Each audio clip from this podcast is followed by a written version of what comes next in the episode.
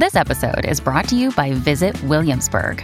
In Williamsburg, Virginia, there's never too much of a good thing. Whether you're a foodie, a golfer, a history buff, a shopaholic, an outdoor enthusiast, or a thrill seeker, you'll find what you came for here and more. So ask yourself, what is it you want? Discover Williamsburg and plan your trip at visitwilliamsburg.com. When you need mealtime inspiration, it's worth shopping Kroger, where you'll find over 30,000 mouthwatering choices that excite your inner foodie. And no matter what tasty choice you make, you'll enjoy our everyday low prices, plus extra ways to save, like digital coupons worth over $600 each week. You can also save up to $1 off per gallon at the pump with fuel points. More savings and more inspiring flavors make shopping Kroger worth it every time. Kroger, fresh for everyone. Fuel restrictions apply.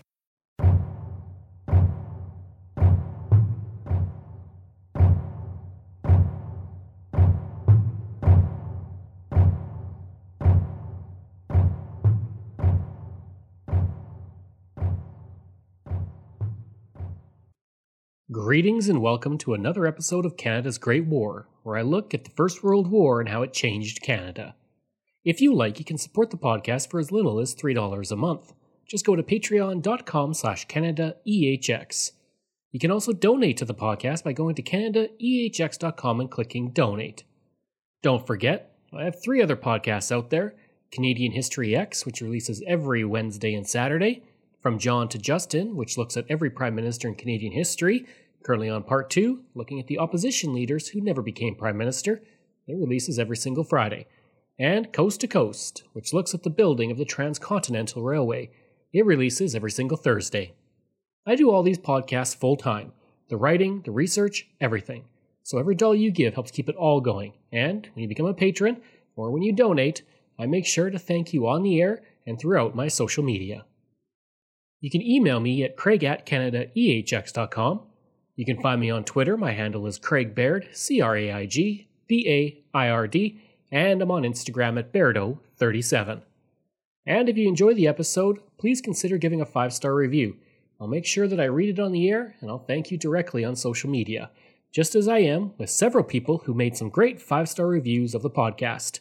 So thank you to CCRJ1994, Sabrina Vitt, King Reginald 19, who is also one of the podcast hosts of the Two Idiots podcast, which is a great podcast, so go check it out, and FNAF 97. Today we're traveling back home to Canada to look at the war effort in Canada. Primarily, I'll be focusing on the things regular citizens, with the help from the government, did to aid the war effort and help soldiers overseas.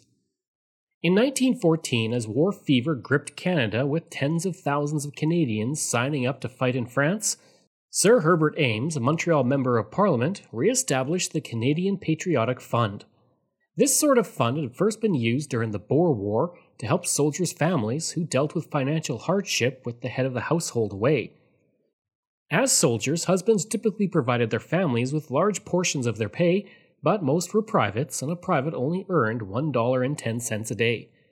The act to create the Canadian Patriotic Fund was passed by Parliament on August 22, 1914, only two weeks after the country went to war, and the act would state that it was to, quote, provide a fund for the assistance in case of need of the wives, children, and dependent relatives of officers and men, residents of Canada, who during the present war may be on active service with the naval and military forces of the British Empire and Great Britain's allies. The government provided an additional $20 per month to wives of soldiers but this was still not enough.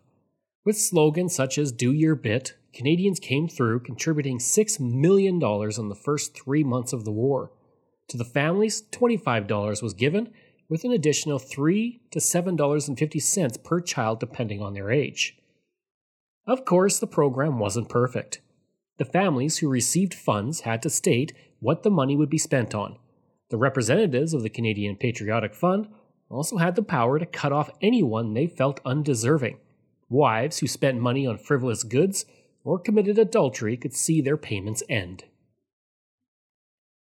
In 1917 alone, Canada was called upon to raise $13.5 million for the Canadian Patriotic Fund, or $240 million today. Provinces would raise this through the selling of subscriptions and taxation.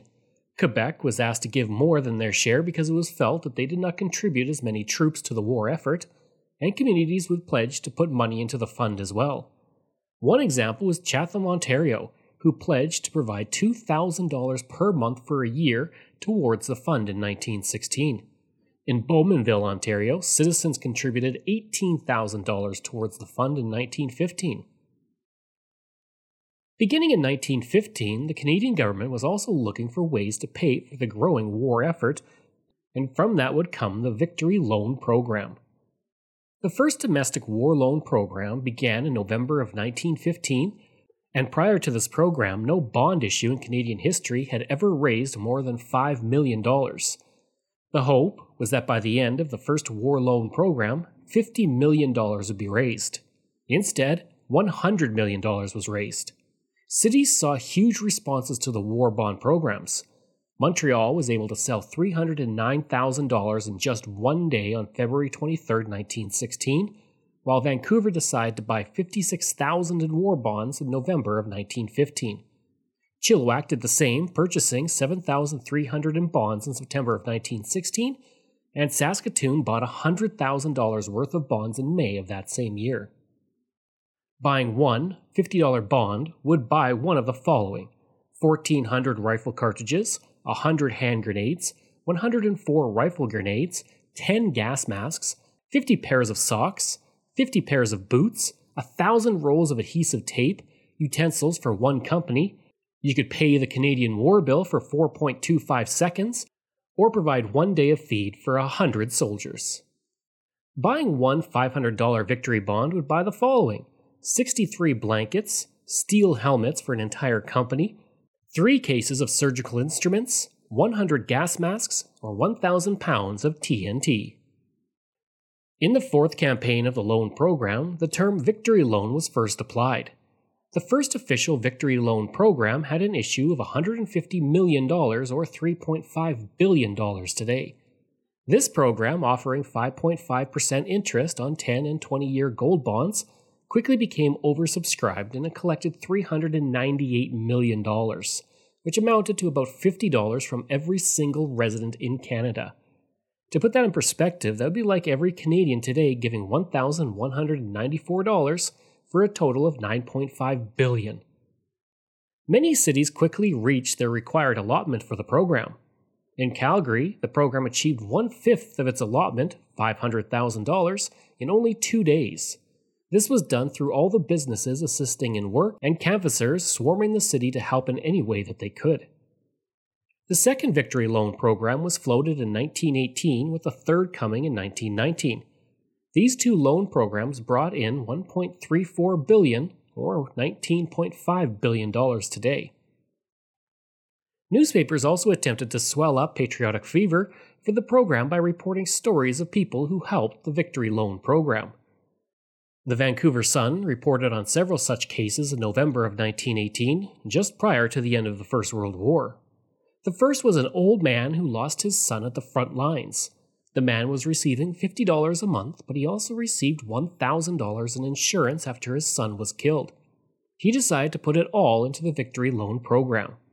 Another man in Vancouver was confined to his bed dealing with the Spanish flu, so he had his wife call up his friends every day to urge them to buy bonds. An elderly woman gave $50 that she had saved for her funeral and burial to the program, while another man who was sick with the Spanish flu put $150 into the program.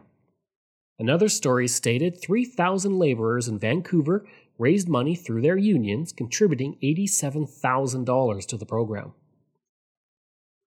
To advertise this new campaign, the Bond program created artwork, held parades, and had celebrity endorsements for the program. In 1918, one of the most famous movie stars in the world, Douglas Fairbanks, announced he was going to make a film to assist the Victory Loan program in Canada.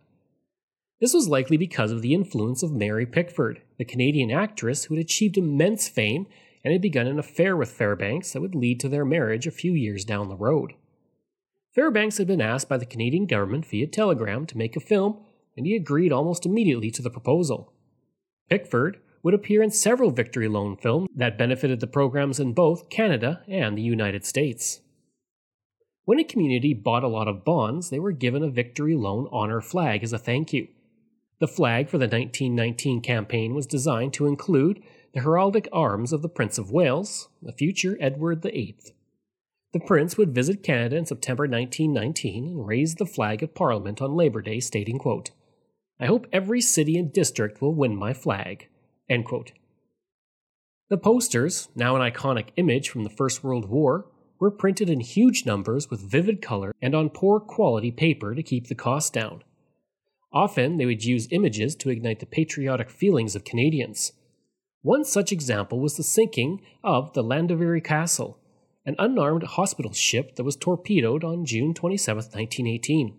A total of 234 people lost their lives, including 14 Canadian nurses. Images of a soldier holding a dead nurse in the water with the words, Victory bonds will help stop this, helped push for more money. The government had established the War Poster Service in 1916 to create the posters which were printed in both English and French. By the end of the program, $2 billion had been raised, 10 times the amount that had been raised abroad. And while Canada had incurred more than $2 billion in debt during the First World War, it owed its money to Canadian citizens, not to foreign leaders. The Victory Bond program still remains with us to this day as the Canada Savings Bonds. It wasn't just money that was sent over. Knitting groups sprang up across the country. These groups created socks as evidence for soldiers in France that they were not forgotten. In 1914, a pamphlet was released called Grey Knitting and Other Poems, which emphasized that knitting was an act of devotion to soldiers. The sending of socks was something that was very important for the war effort, and in many ways as important as other items. The reason for this comes down to trench foot, which could result in gangrene if untreated. The only way to prevent this from happening, due to the cold and mud, was to frequently change socks. The knitting of socks at home ensured there were many socks for the soldiers, thereby preventing trench foot. Reverend E. E. Daly would write, quote, The knitting of socks today is a fine task. It has been said that each material thing has its celestial side. The man who said it was a sage, and probably he knew. It is well for us to see that socks are not simply socks. Socks are soldiers, socks are saviors, socks are heroes, and every pair helps to hasten the dawn of the hour of the sounding of the death knell of the world destroying militarism of the Huns. Many people came together to knit together in groups, and this allowed them to do it faster, while at the same time keeping the knitter from feeling isolated. For those women who had loved ones overseas, it was a good distraction from the worry of what was happening. Knitters also included notes in the socks to help boost the spirits of soldiers. One example of a note read, quote, Into this sock I weave a prayer that God keep you in his love and care. The soldiers who received the socks would often write back to say thank you. In May of 1918, Edward Nofdal wrote a letter to Miss Clark of Twillingate, Newfoundland, which stated, quote, Dear Miss Clark, just a note thanking you for the socks, which were very nice indeed, and in such a place as France. I know the people in Twillingate must work hard working for the soldiers of Newfoundland. I don't know if I know any of your friends out here, but I can tell you that all the boys that are here at present are feeling well. Sadly, Nofdal would die soon after sending that letter, aged only 19. Another soldier, Private W. Geary, would write, quote, a clean pair of socks is the best friend a fellow can have when he is in the trenches, standing in the wet. Captain Horace Pym would receive socks from a young girl in Transcona, Manitoba, and he would write her back stating, quote, I shall wear your socks on the next march and send you another letter telling you how comfortable they were. End quote. Sometimes the soldiers would keep the notes and the address of the sender.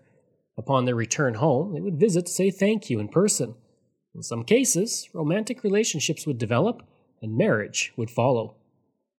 It is estimated that between 1914 and 1916 alone in Newfoundland, 62,000 pairs of socks, 9,000 mittens with a trigger finger, and 22,000 mufflers were knitted. To help motivate themselves, knitters would often create challenges. Margaret Deary of the Crow's Nest Pass spent the war making socks for soldiers and set herself the goal of knitting one pair of socks in a day, which she achieved. For any person who had a knitting machine, their home would be the center of knitting circles, and they could often knit more than anyone else.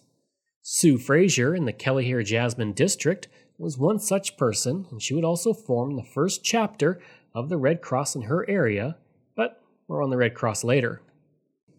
Entire communities would have sock drives in an effort to get socks to soldiers overseas. The Edmonton Journal would report on March 17, 1917, quote, Socks by the hundred and socks by the thousands are being called for. 6,000 pairs at least are urgently required, and then you could begin all over again. The need is unending. One of the best looks at how communities came together to help the war effort comes from Carstairs in Alberta. I'm going to go through what the community did as it mirrors what many other communities did to help fight the war from home. The Canadian Patriotic Fund had a chapter set up in the community, and store owners in the community pledged to donate 5% from all grocery sales and 10% from all other sales to the fund. The community would also host various social gatherings to aid the fund. One box social raised $208 or $4,500 today, while an auction of boxed lunches prepared by a Mrs. U. Brown raised $70 for the fund.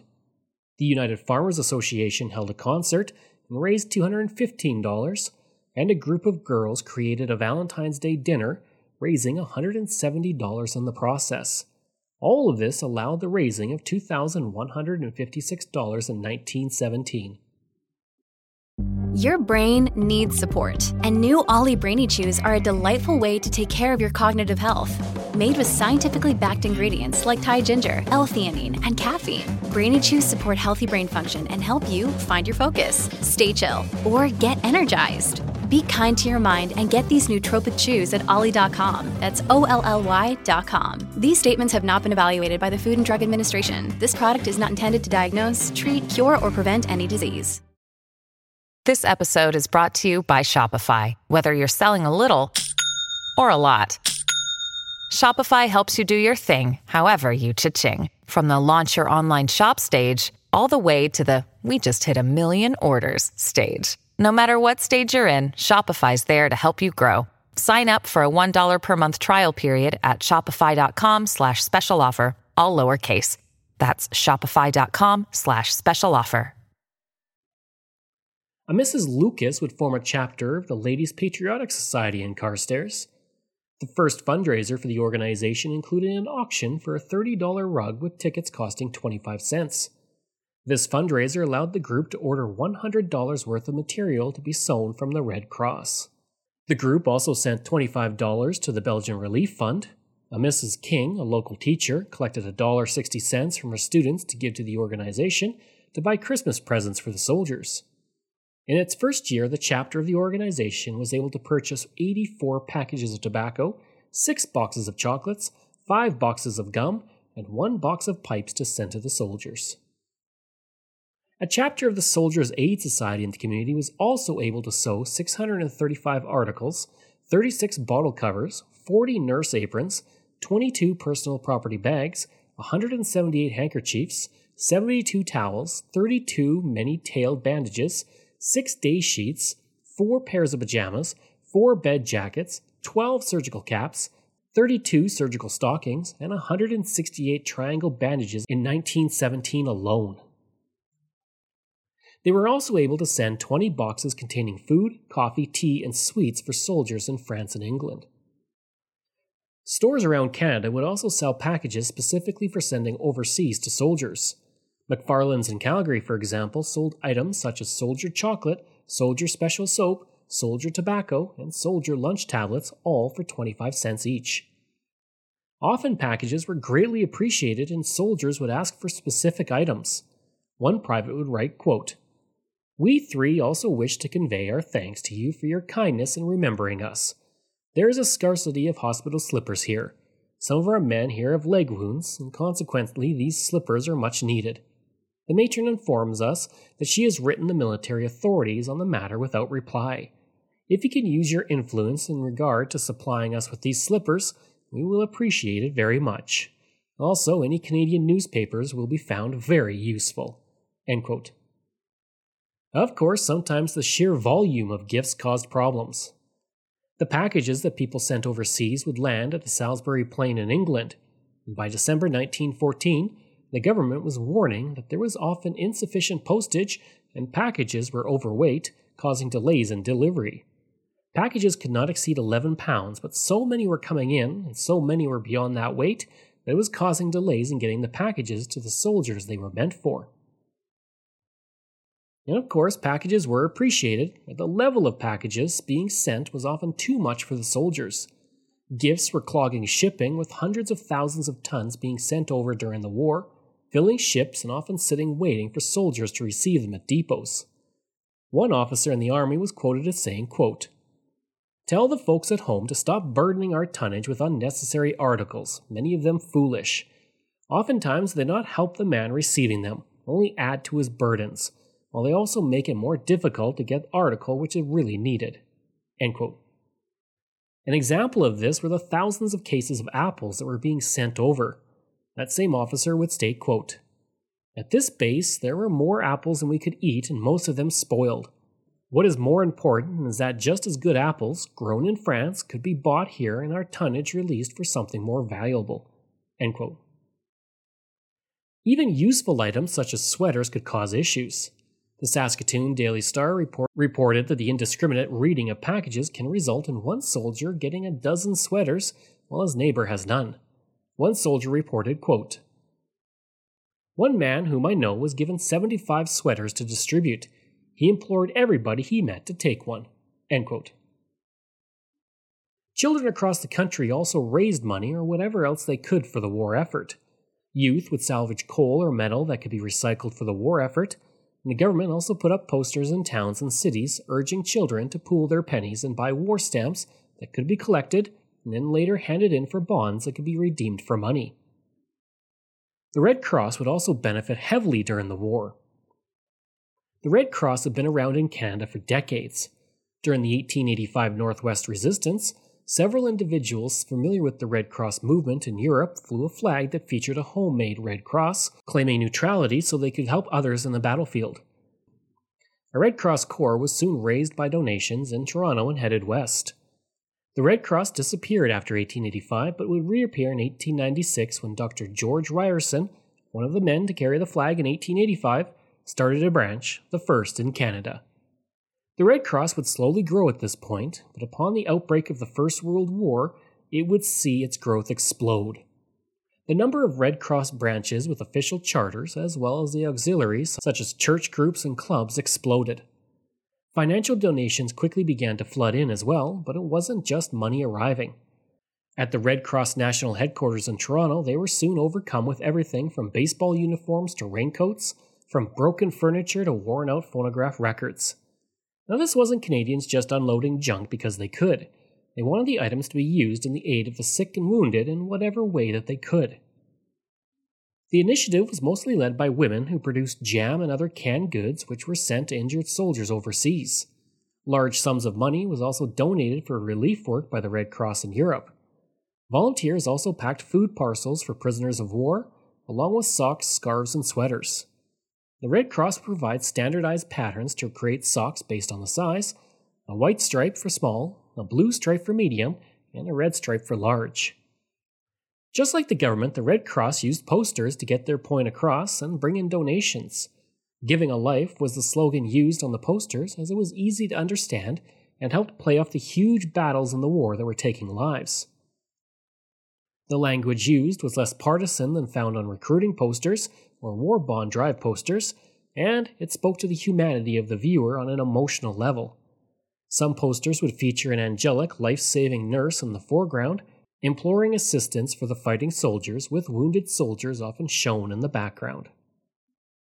There was a worry among Canadians about how much of what they donated or made was going to the soldiers in Europe. Due to the fact that little was known of the Red Cross's work overseas, there were rumors that the socks donated by Canadians were being sold by the Red Cross to soldiers.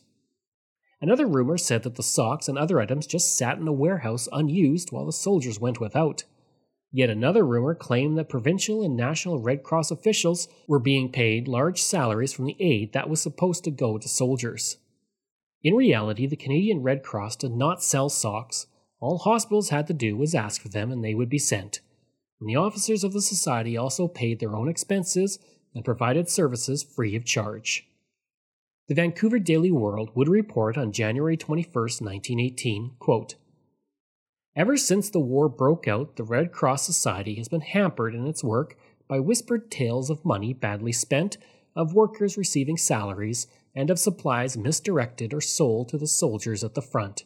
Of course, the majority of people know that there is absolutely no truth to this foolish rumors. Investigations into fraud found there was no truth at all. Colonel R. H. Simpson of the Canadian General Hospital in France would write to the Red Cross Commissioner Colonel Blaylock, and he would state, quote, I am indeed surprised to hear that a report of this nature has been circulated, for I can say that it is absolutely unfounded as far as my experience goes. Perhaps some misunderstanding may have arisen from the fact that there are two or three societies that sell their goods. It is probably the boys, not knowing the constitution of these different societies, have wrongfully concluded that because they have to buy goods from these places, that the Canadian Red Cross Society was the same. Colonel A. E. Ross of the Canadian Corps would reiterate this, stating, quote, Nothing for sale, nothing can be bought by anybody. The Red Cross provided sock knitting machines, and all wool was controlled by the Red Cross and rationed. Many, of course, knitted by hand, but the Red Cross provided only 21 days for a hand knitter to complete the socks. If the knitter failed to complete the socks in that time, the yarn was sent back and given to another knitter. All of the bond drive sewing and quilting bees and Red Cross fundraisers could take a toll on the Canadians back home as well. H.B. Dolly of Courtenay, British Columbia would say, quote, A person is called on two or three times every week to give some money to one of these funds, and then they have all kinds of Red Cross entertainments or something of the kind. End quote. Eventually, the government started to send soldiers who had fought overseas to raise money directly from those who had refused previously. In Vancouver, Lieutenant A.G. Spencer led a team of Victory Loan canvassers who went door to door to sell the bonds.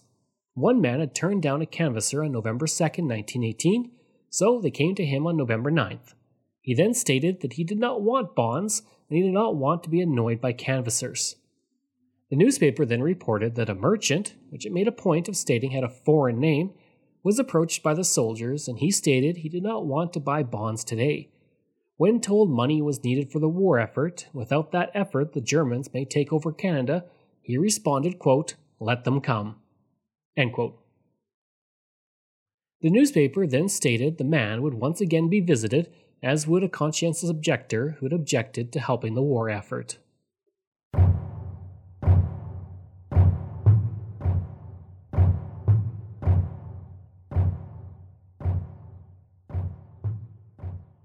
Now, of course, we're going to end this episode by looking at a soldier from the First World War. I didn't last week because I was looking at a specific person, Sir Sam Hughes.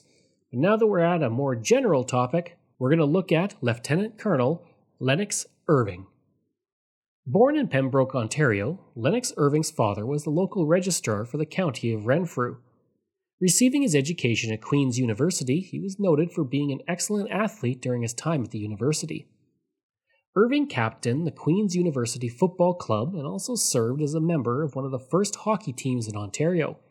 He would score the first and only goal in the first hockey game between Queen's University and the Royal Military College. As a young man, he would give an address to honor Sir Wilfrid Laurier, who was also visiting Pembroke at the time. In 1883, he served as a lieutenant in the 42nd Regiment and by 1901 had reached the rank of lieutenant colonel. One year previously, he had been called to the Ontario Bar, and in 1908 he retired from the military and would receive a Long Service Medal. He would also speak directly with the Minister of the Militia in 1898 and get the Lee Enfield rifle for the Pembroke Rifle Club to use and practice with. That same year, Lennox sued a doctor for $10,000 after he broke his leg three years previous in a football game. The doctor attended his injuries, but Irving stated he never gained the full use of the limb, which he stated was now an inch shorter. The doctor refused to pay the bill to have it fixed, resulting in the lawsuit. When the First World War broke out, he once again enlisted in the military. In 1916, he was appointed the Provost Marshal at Petawawa Camp. In 1917, he was the second in command of the 240th Battalion in the Canadian Expeditionary Force. He would also serve with the 38th Battalion of the Royal Ottawas in France.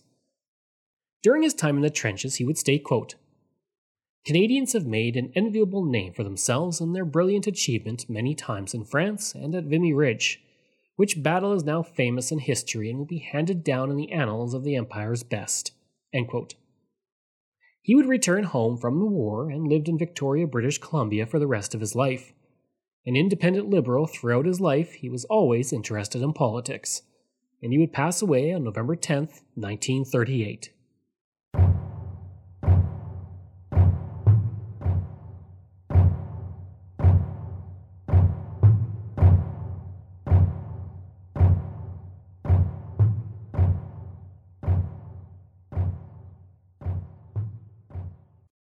I hope you enjoyed that episode and my look at the war effort at home. If you did, please leave a rating and review. Next week, I'm looking at the propaganda at home and how many things were put in the newspaper that might not have been true. If you like, you can reach me through email at craig at canadaehx.com. You can also visit my website where you'll find hundreds of articles on Canada's history as well as all my podcast episodes. Just go to canadaehx.com. And don't forget, you can support the podcast through Patreon. There are multiple tiers to choose from, all with great benefits. You can support the podcast for as little as $3 a month, just like all of these wonderful patrons have, and I apologize if I mispronounce any names. Randy Hayden, Doug Campbell, Reg W., Deborah Carlson, Francis Helbling, Randall McCallum, Diane Wade, Lorianne Kirby, Gary Dolovich, Nick Zinri, Shannon Marshall, Clinton Martinez, Dimitri Shove, Aaron O'Hara Myers, Robert Dunseith, Todd Casey, Catherine Roy, Luke S., J.P. Bear, Jason Hall, Phil Maynard, and Iris Gray. If you want, you can find me on Facebook. Just go to facebook.com slash Canadian History Ehx. You can find me on Twitter. My handle is Craig Baird, C R A I G B A I R D. And you can find me on Instagram. Just go to Bairdo37. Information from the Canadian Encyclopedia, Canadian War Museum, Wikipedia, Coquitlam Heritage, the Canadian Red Cross, History Matters, Archival Monuments, Joybilee Farm, Queen's University, Crowsnest and its People, Reflections, Beyond Our Prairie Trails, Saskatoon Star Phoenix, Edmonton Journal, Vancouver Sun, and the Calgary Herald. Thanks, and we'll see you again next time.